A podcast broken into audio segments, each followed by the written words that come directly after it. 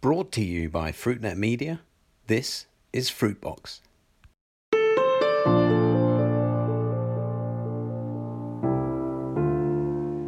Hello, welcome to Fruitbox, FruitNet's series of conversations about the fresh fruit and vegetable business with me, Chris White. Every week I talk down the line from here in London with people from across the world of fresh produce about some of the biggest issues they face today. I want these 15 minute conversations, which we now broadcast once a week, every Wednesday, to give you the best insight into how to do better business in fresh fruits and vegetables. In a recent episode, I talked with our European editors, Mike Knowles and Maura Maxwell. And today I want to go to Asia to speak to our editorial director, Asia, John Hey. John's been following the Asia fresh produce market for the last two decades and knows it inside and out. I spoke to him right at the start of this series of conversations back in uh, in March April, and now at uh, uh, after episode forty and six months on, it seems to me the right time to check back in with him. Hi, John. Welcome back to Fruitbox. Hi, Chris. Great to be with you.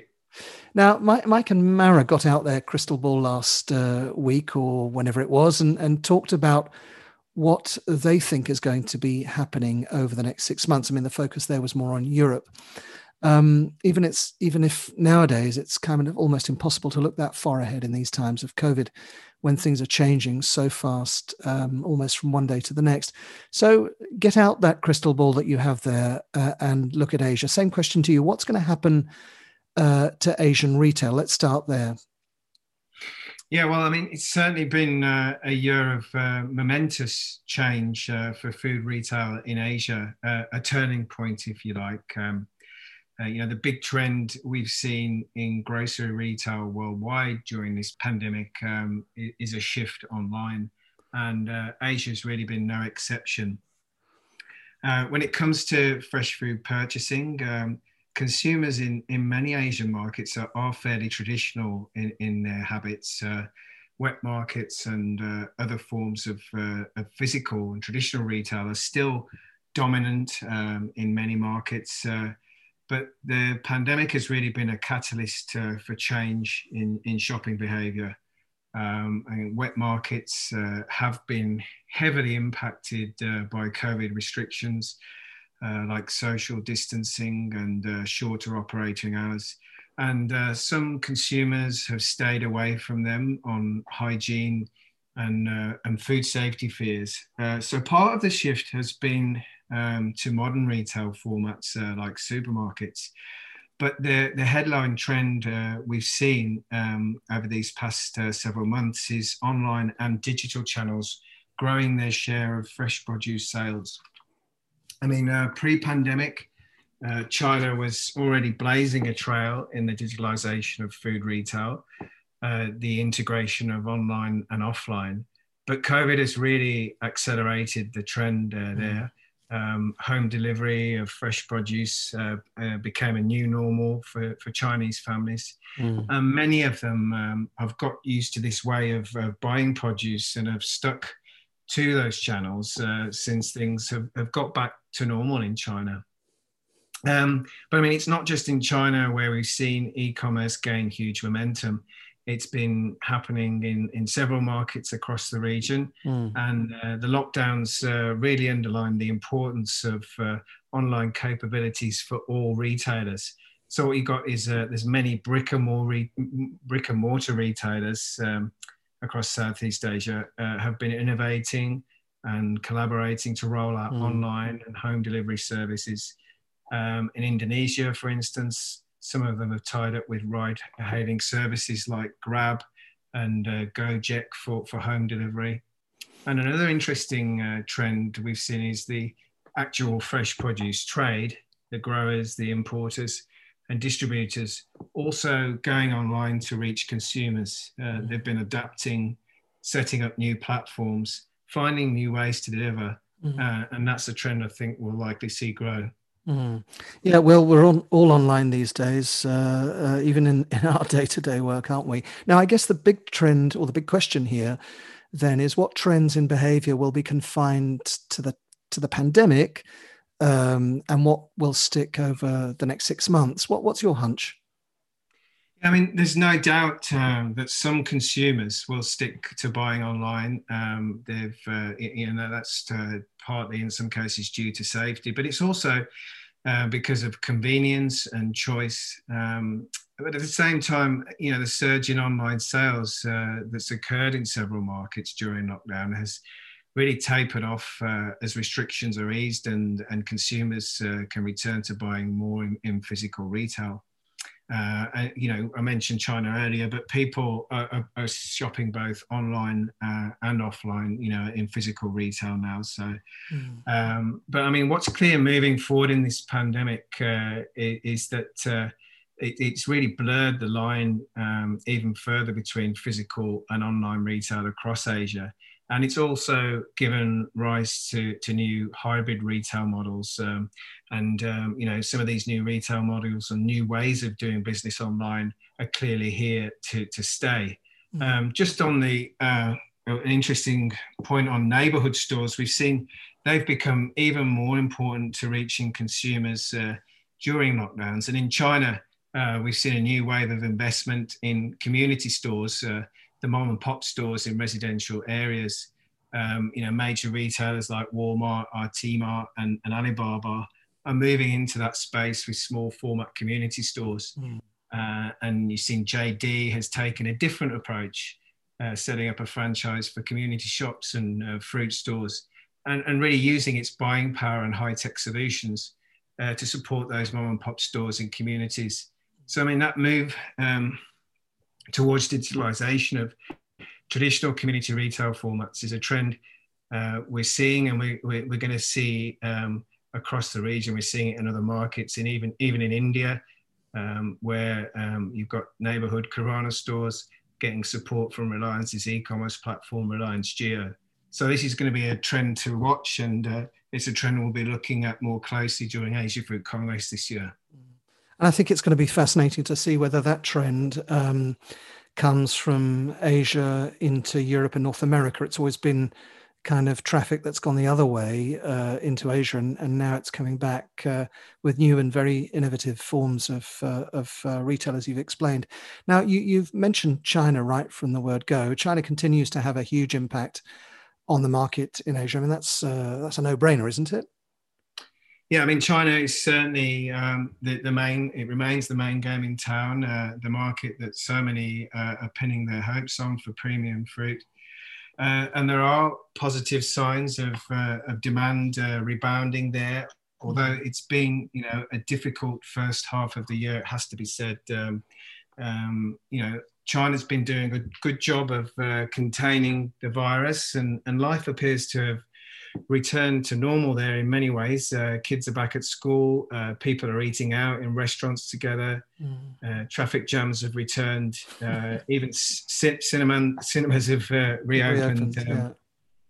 So uh, re- we also saw retail sales rose in August for the first time this year.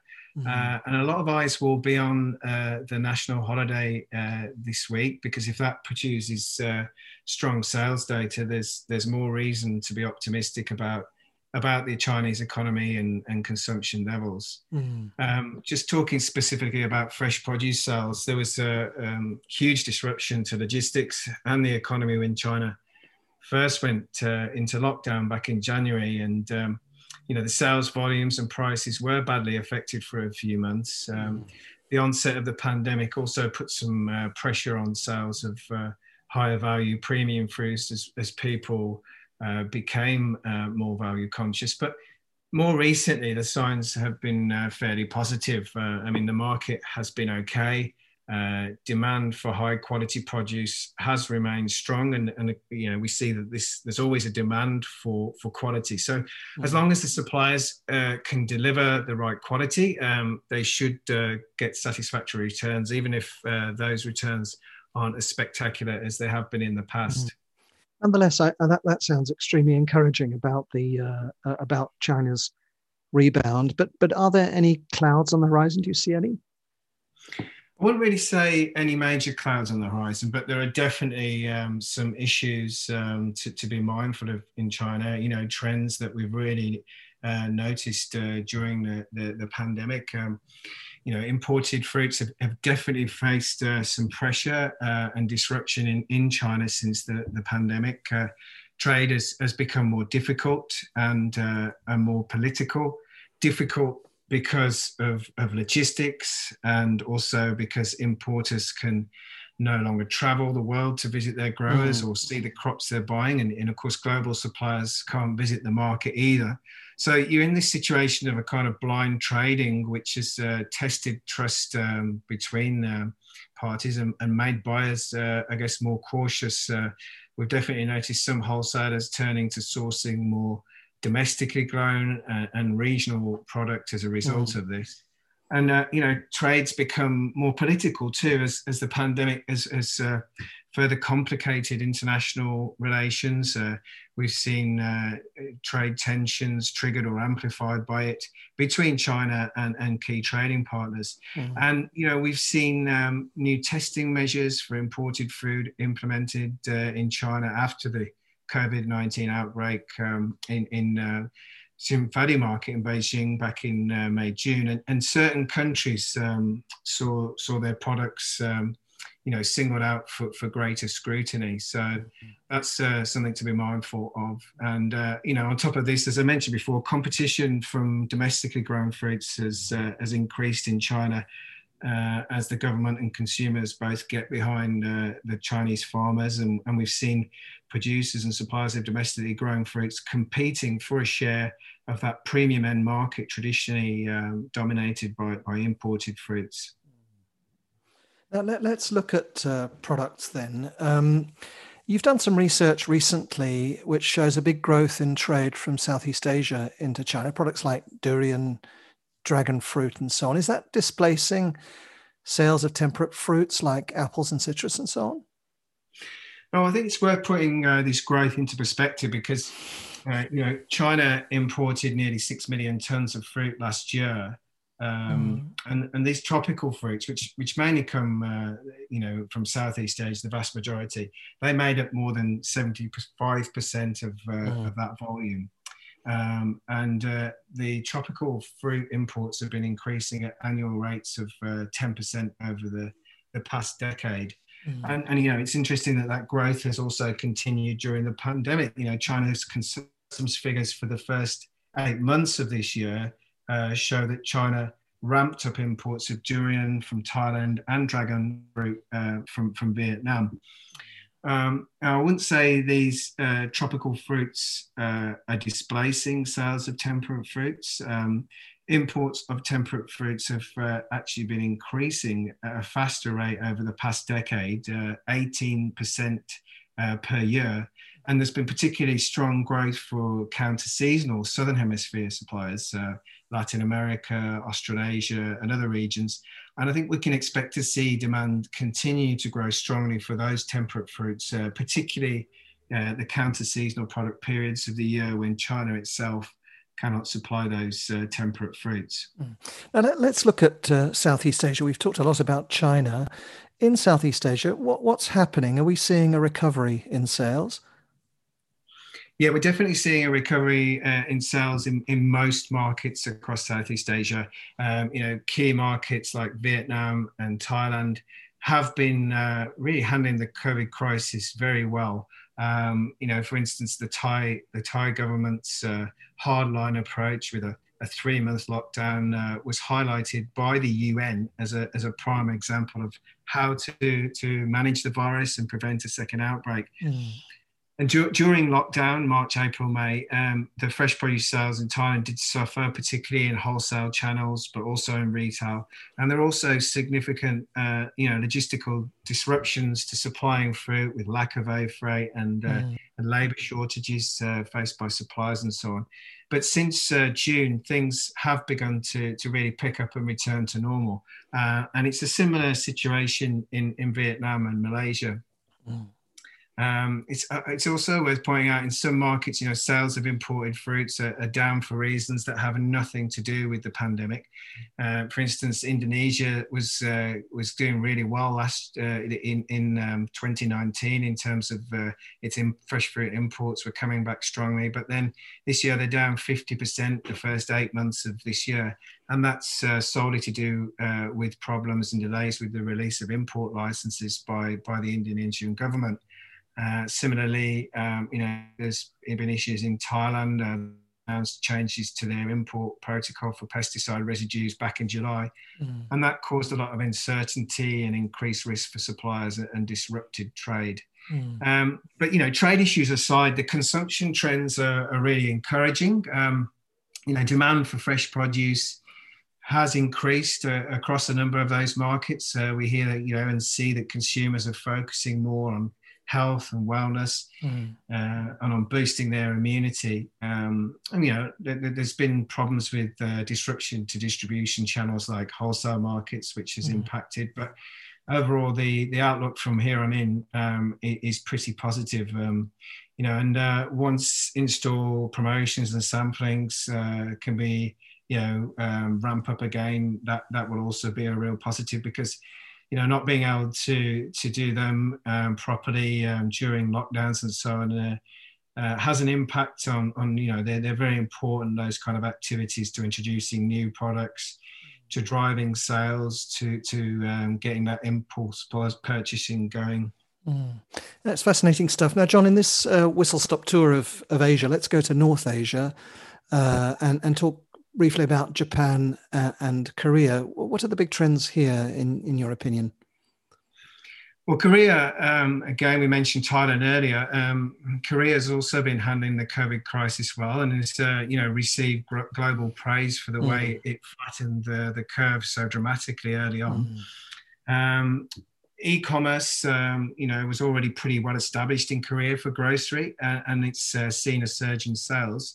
Now, the offline, you know, your physical retail still remains bigger for fresh produce, but we have seen a lot of activity from existing e-commerce players, uh, the you know conventional retailers, mm-hmm. and the actual fresh produce uh, companies, importers, distributors, suppliers, to respond to that shift in consumer behaviour to buy online, which has mm-hmm. been an interesting trend.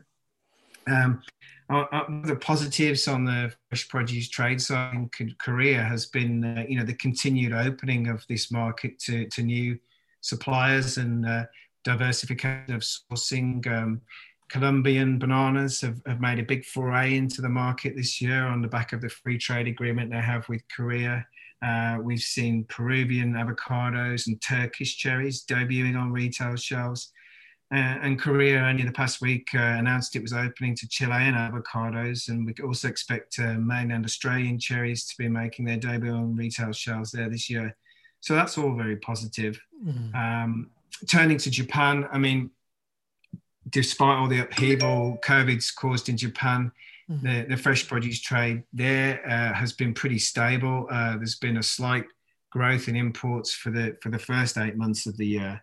Um, most products have, have, been holding up well, with a few exceptions. Um, we saw a big dip in uh, sales of lemons, and that was more to do with uh, the downturn in the food service sector.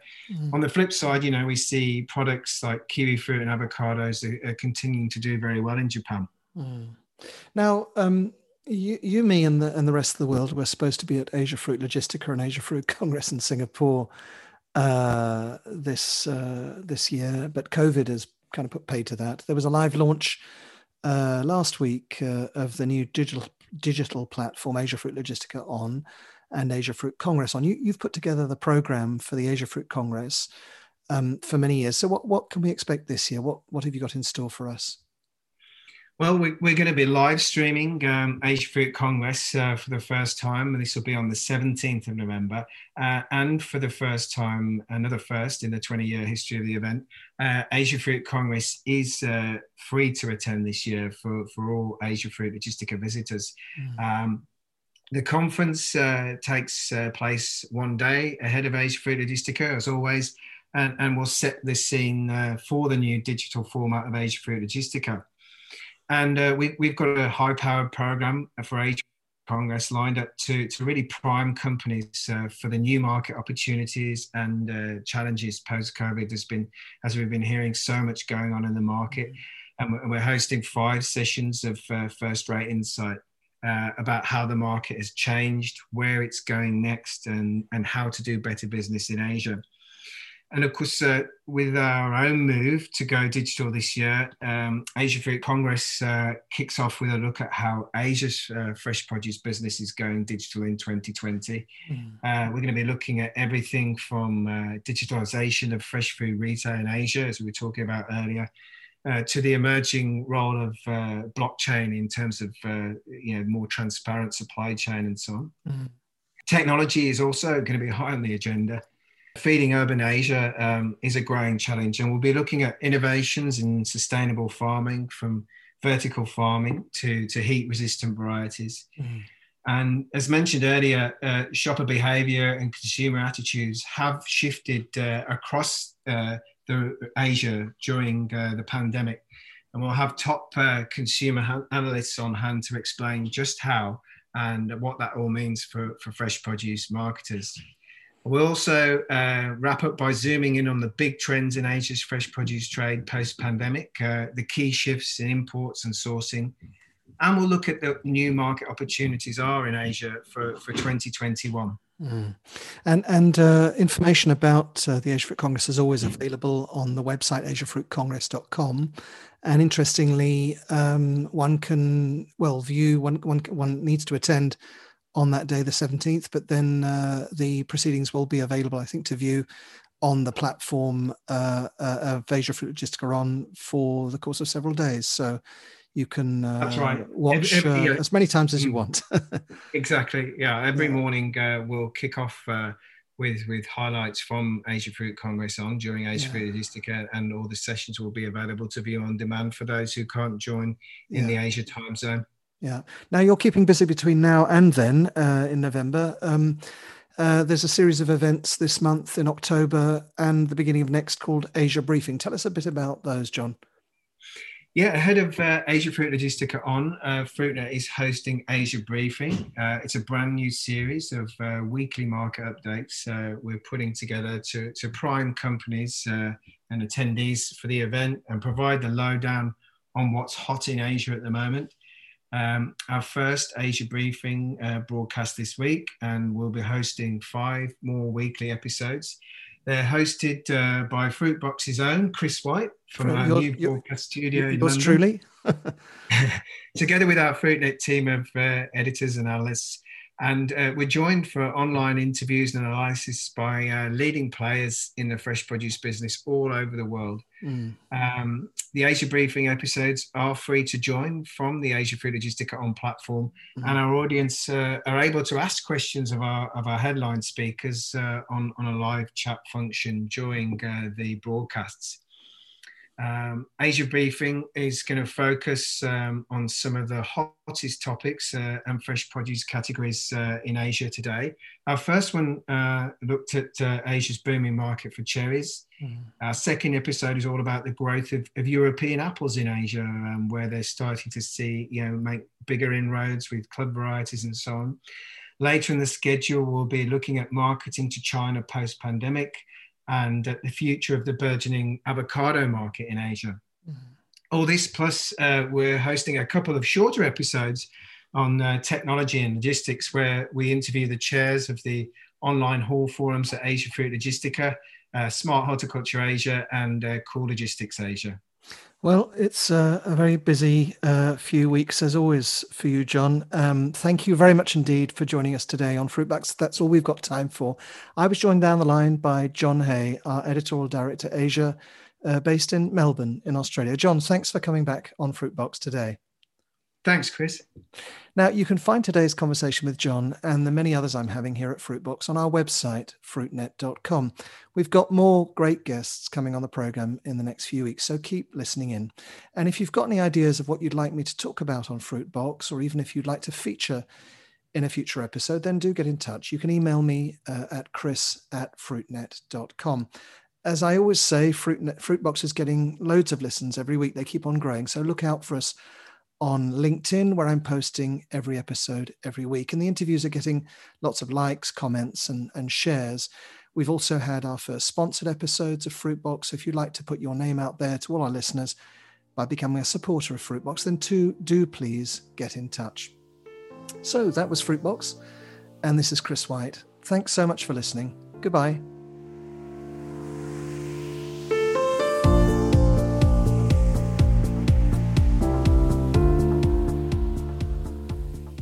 To sponsor a future episode, please email advertising at fruitnet.com.